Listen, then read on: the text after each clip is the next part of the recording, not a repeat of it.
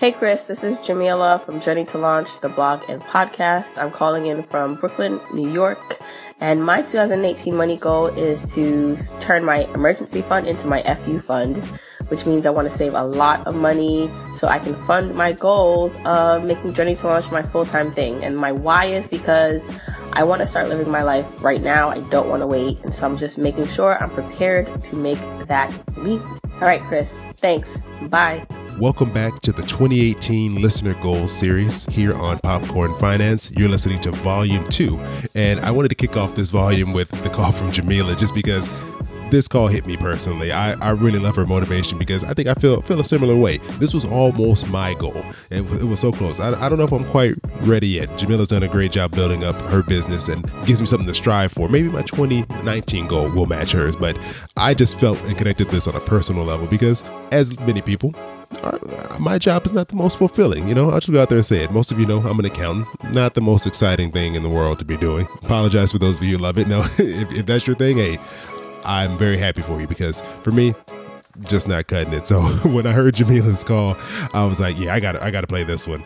And so we all have different motivation for saving, whether it is moving on to a different part of our life and having that flexibility and safety to do it, or whether it's having a little bit of security, having that emergency fund built up, or maybe you're just trying to set yourself up for the retirement you've always wanted. Setting an ambitious savings goal will force you to create a plan. And with the right plan in place, you'll be on your way to creating a savings account or retirement fund that'll help you achieve that goal. So today in volume two, we're going to take a listen to those goals centered all around saving. Hi there, Chris. Irene here, uh, calling in. Not usually from South Africa. I'm now in Uganda for holiday, for Christmas and New Year holiday. My goal for next year, financially, I want to save more and uh, save more, be more disciplined with my saving, especially. Hey, Chris, it's your girl, Miss Ileane, and I'm here in Philadelphia to share with you my financial goals for 2018. You know, I really don't want for much.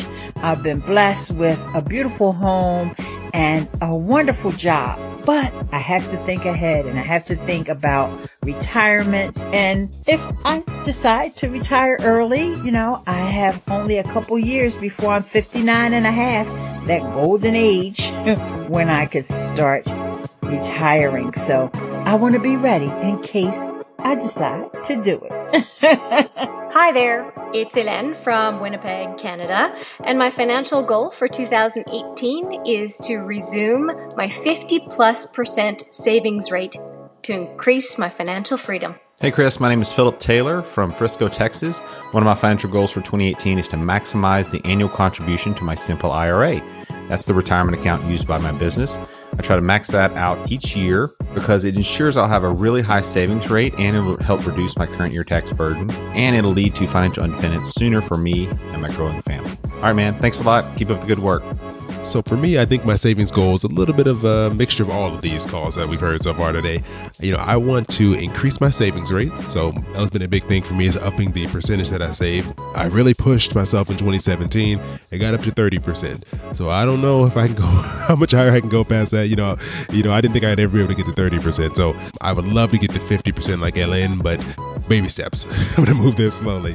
Uh, and also, uh, like Philip, I want to utilize my retirement account more, especially the one I have at work, because uh, they offer a 457 plan, which is really similar to a 401k. Not much difference between the two, uh, but it's a pre-tax account, so I'll get tax savings along with, you know, just building a retirement fund that'll help me uh, achieve financial independence. So that that's one of my other goals. So now that you've heard my goals and those of other listeners, I'd love to hear what your goals are for 2018. If you go to popcornfinance.com slash 39, which is for episode 39, uh, you'll see a button on the left-hand side that says send voicemail. And there you can send me a voice message, which I can share with all the other listeners on a future episode.